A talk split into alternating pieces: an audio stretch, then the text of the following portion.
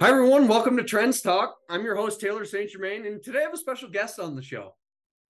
ITR Economics has partnered with many great companies over the years, and one of the most exciting partnerships we have is with Chief Outsiders.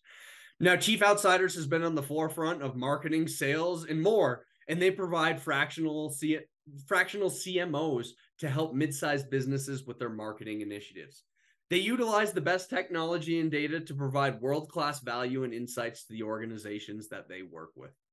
My guest this week is Pete Hayes. He's a principal at Chief Outsiders. And today we're going to find out what Chief Outsiders sees going into 2024 and beyond. Thanks so much, Pete, for joining us on this episode of Trends Talk. We really appreciate it. Love the Trends Talk. I wanted to start off with uh, understanding a little bit more about Chief Outsiders, especially for the sake of our listeners. So, can you tell us more about Chief Outsiders and specifically the benefits of a fractional fractional CMO or CSO? Sure. Yeah. Well, the company was uh, developed about 15 years ago with this observation that CEOs they often have a vision for growth they're often frustrated with their organization's ability to get it done. And uh, in mid-sized companies in particular, that uh, typically don't tap the resources of major consultancies and such, they were often missing the marketing executive role at the table. So you had a head of sales, maybe head of engineering or product and HR and so forth. And uh, marketing was kind of left up to the entrepreneur founder because they had the big vision for where they're going to go. But they get to a point where, you know, they don't have an engine to take them forward. They're missing that person at the table to hand off those kind of strategic key initiatives. And so that's that's how it was founded. So, um, you know, the the value that we provide is to fill the seat. Uh, provide executive level guidance on marketing and and then we just last year added the executive sales function um, so you, you you fill the seat, and what kind of interesting in co- in COVID, um, you know, we lost some business, we lost some restaurants in particular um, that it kind of had to shut down, but but because they're part of the executive team, it, we weren't treated like consultants. We were pulled in like every other executive team, kind of pulled together and hunkered down to get through the COVID timeframe. So that was kind of interesting and a proof point that you know we get to be on the management team, and now of over almost 2000 companies we've been on the management team of. So it's a big deal. You know, as you're talking with all these organizations you work with and all these business leaders, what challenges do you foresee coming this year? And how are you working with some of the organizations or CMOs and CSOs to overcome these challenges and drive growth in particular in 2024?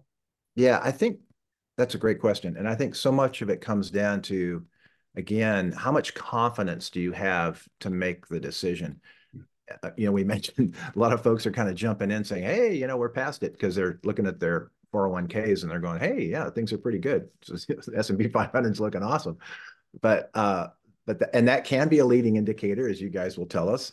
Uh, but at the same time, uh, maybe not so much, uh, and you and you're going to have to be careful. Um, you know, the timing all has to do with if you, if you know what's coming around the corner, then then you can you can you can time the move. So for 24, uh, yeah, um, I think some of our clients are surprised that we're saying not yet.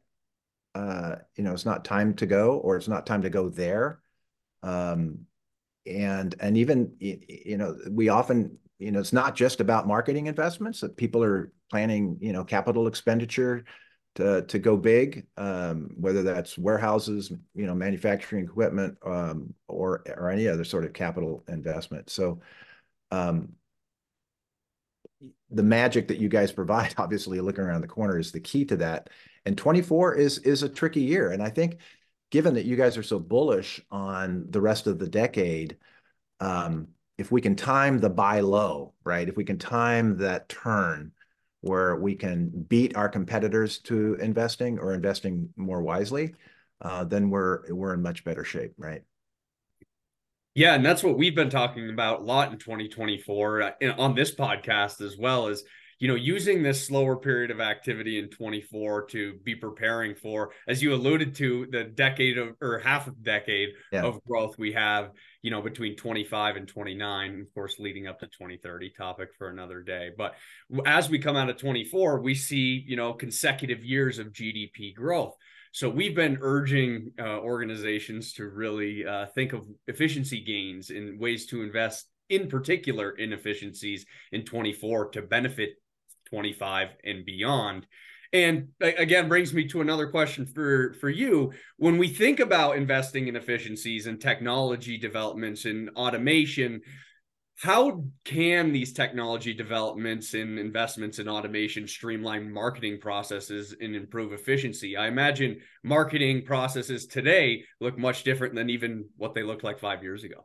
But you know, I'm thinking of DataCast is is an instance of uh, for, you know for your folks listening, if they don't know what DataCast is, it's it's it's you know you become an ITR analyst on your data, and one of the things we do with many of our clients just right off the bat is we take their you know history of their sales data as much as we can get you know if we can get 10 years that's great. If it's five it's okay. Uh, but and we create the 3 12 12 12 charts that you guys are famous for and it helps our clients see what uh, where they are in their own economic cycle. And when you combine that with looking at their industry that they're in or the industries that their key customers are in they've got an interesting set of data to begin to see how they may want to go or not go or, just where they are. So so the the technology platform of, of DataCast that uh, that now takes some of that and allows you to see, especially from our own company, where do we sit? You know, what indicators are we tracking with? Um, and some of the insights are uh, we just recently, in fact, Alan Beaulieu took a look at our data and gave us a little peek. And he says, you know, you're tracking these couple industries. You might want to be watching them all the time. But then he gave us a, a little, a nice little bonus uh, uh, and you could see it right in the data. He goes, looks like you're not keeping up here. He goes, there's probably some internal things going on that need to be addressed. And lo and behold, there are, right? There are some things that we're having to change. There's some changes we've made that maybe haven't caught traction yet in, uh, in our overall growth strategy. But we need to talk about AI some more. yeah. and I'm ready to do that when you are. yeah, certainly. And you know, you're exactly right. Where we, you know, our, our organization has changed in a very meaningful way. You know, as we deploy machine learning into some of the models, even just our data organization and wow. being able to interact with databases and recall data. You know, automation and AI has been, um, you know, a significant part of our strategy, and and certainly will be moving forward. Do you have any interesting examples of organizations you've worked with that have deployed AI in, in marketing schemes, marketing plans? Yeah, I you know, I mentioned the growth gears and mm. and you know, the first gear being insight. So it's, you know, you want to analyze marketplaces, competitors, customers, and your own company. Well, look at the data sets that you may or may not have, or you can easily get. But sometimes the company's data sets, like their 312, 12, 12, is interesting. But um, I, I, think one of the most interesting activities that that that we do with our clients and we do internally is just doing a massive extract out of your CRM.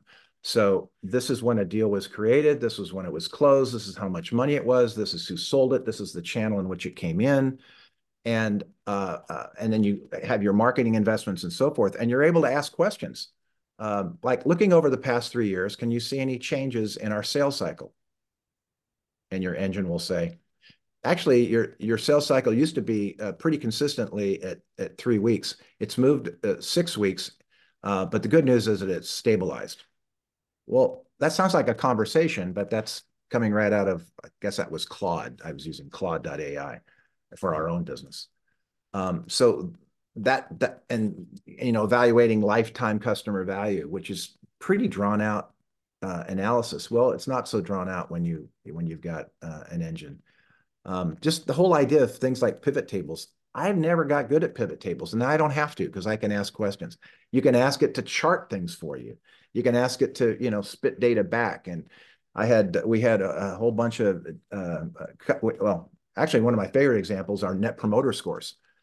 So we took you know, five years of net promoter score verbatims. So these are all promoters. Throw it in and say, what are the common themes of how Chief Outsiders helps its clients? Pretty good thing for a marketing team to know about sure. what's going on. And it tells you.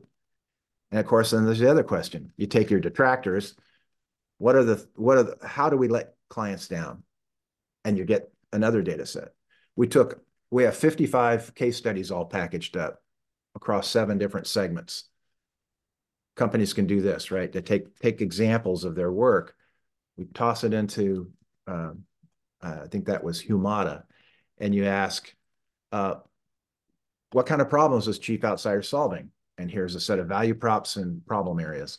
How does it different from financial industries to consumer? Completely different set of phraseology and, and value statements, right? So the kinds of things we're doing in marketing, in, in summary, in some ways, it allows us to fail faster, right? We can make decisions faster, uh, which happens when uh, when we when we're taking a client to market and they require uh, a lot of iterations in their online ads. You know, the more you can iterate and the more you can A, B, A, B, C, D, E, F, G, now Z test, the faster you can test value propositions to see what's going to be attractive, the more quickly you can move. And, and that changes a lot. It's not like you're one and done. Uh, I know uh, I know a company that has a um, um, uh, pharmaceutical uh, uh, product, or it's it's over the counter, but they're they're a $40 million company on one product. Well, they got two other products that they really know are great, but they just haven't had the bandwidth internally to take them to market well. Well, now those two products, after starting to use literally a chat GPT engine, they were able to iterate on these on these ads and they were able to now those two products are now 40% of the company. Hmm. And uh, and the guy running that program says, I, I you know, I, I couldn't have done it. I couldn't have done it without without these tools. So it changes everything, right? Sure. And, I mean, you said 55 case studies. That sounds daunting, but I imagine with AI, it's a relatively straightforward process. I mean, can you imagine asking somebody on your team to read through this stuff and look for themes and you get the little yellow marker out or something? I mean, you can, you know, how do you, I mean, it just, yeah. So uh, it, it, it changes everything. And, and my advice to anybody is if you don't if you don't have a tab and if you're not subscribed to two or three different engines for one thing or another uh, and you're not talking to talking to them every day um, you know happy retirement you know you're you're gonna you're gonna be left out it's not that your job's going to be replaced by ai it's that every job is going to use ai it and that's you know that's just the end of the end of the day especially in marketing and I think that's been our message where, you know, as we talk about robotics and in, in, automation and yeah. AI, it's uh, making us more efficient and offsetting a labor constraint that we con- that we already have. And so we see this as the necessary path forward. Uh, even when we think about some of those larger conversations like the labor shortage that we have. And so, uh, you know, it's really interesting to hear how you're using AI. And I know you mentioned some of some KPIs uh, in in in your analysis there regarding A- AI. But do you have any other uh, suggestions for KPIs or favorite KPIs that listeners who are just yeah you know, in the process of bolstering their marketing team can can can take back to the bank with them? Sure, I think time and again we find with our clients that um, when they when they're um, complaining of CEOs saying, you know, where's the growth? Where's more business? And and and you immediately look at the sales funnel naturally. You know we want more business. Sure. but the focus is always on the top of the funnel every time. We need more opportunities. And yet when you look at the funnel you find things like okay well a third of our opportunities weren't qualified. Okay well a third of them aren't qualified. Are you spending money to attract that business and maybe you need to spend it differently. So you're attracting better qualified opportunities. Then you'll see things like, and a third of our opportunities are they go cold. Hmm. So now I've got a middle of the funnel problem that says somebody either isn't finding the relevance or the sales team's not following up in a timely fashion. Something's broken in sales operations, right? Uh, or it's the bottom of the funnel where we just literally lack the skills or or we're not aware of what sometimes at the bottom of, of the funnel is where uh, competitive activity kicks in. Because you, you may not even know it depending upon how good your you know sales process is. Are you in a competitive situation? And as a result are you able to compete um, um, effectively right? And so there's gold in the middle of the funnel is kind of the the bottom line to that. And so rather than just measuring top of funnel kpis and bottom of the funnel deal closed find ways of measuring things that are going on in the middle, such as the things we talked about. And then the other the other classic things are it's it's funny how many companies don't spend much time looking at a lifetime value of a client and trying to extend that. Uh, and then things like sales cycle, like we mentioned previously. If you can you can shorten the sales cycle by 20%, you just made your sales force 20% more efficient. Look for the gold in the middle. Yeah. Well, uh, Pete, you're a wealth of information, and that's why many of us, and uh, for many reasons, are so happy to have you as a as a partner of ITR Economics, you and Chief Outsiders. Could you let our listeners know where they can find you and Chief Outsiders if they'd like to get in contact with you? That's chiefoutsiders.com. Um, I'm Pete Hayes is my Twitter handle. Uh, Pete at Chief Outsiders is my email, so it's all pretty simple. Um, and all of our CMOs and CSOs, you know, their their backgrounds, you can reach them, their contact information is all on the website. They're always up for a conversation. Um, you know, don't think that contacting them puts you in some sort of massive sales structure. They're consultants. They want to help. Um, you know, again, the, the mid-market companies we're helping, we're, we're, you know, when the big companies are grabbing a McKinsey or a Bain, that's what they're getting. They're getting market insight. They're getting economic um, clues about where to invest, where to not to invest. And with with your data and with smart, uh, you know, fractional executives, man, you can you can really make big things happen. So it's it's our pleasure to be part of your uh, partnership. Well, we really appreciate you being here. I'm looking forward to uh, joining you on stage for our panel at your oh. upcoming conference. Um, yeah. So really yeah, everybody, you guys can't come. Taylor's coming to our national conference. we bring everybody in from across the country, and Taylor's going to participate uh, in, with uh, with everybody on that. So that'll be fun. That's not too far off. Yeah, it's going to be a great time. That's for sure. Well, well, thanks for your time today. Thanks for joining us on Trends Talk. We really appreciate it. All right, thank you, Taylor. Thanks so much to Pete and Chief Outsiders for joining us on this episode of Trends Talk. As a reminder, please like and subscribe to Trends Talk wherever you listen to your podcast. There's a link in the description of this episode uh, to Chief Outsider's website. Please feel free to reach out to Pete directly. We appreciate your time today. Looking forward to the next episode of Trends Talk. And thanks so much for tuning in.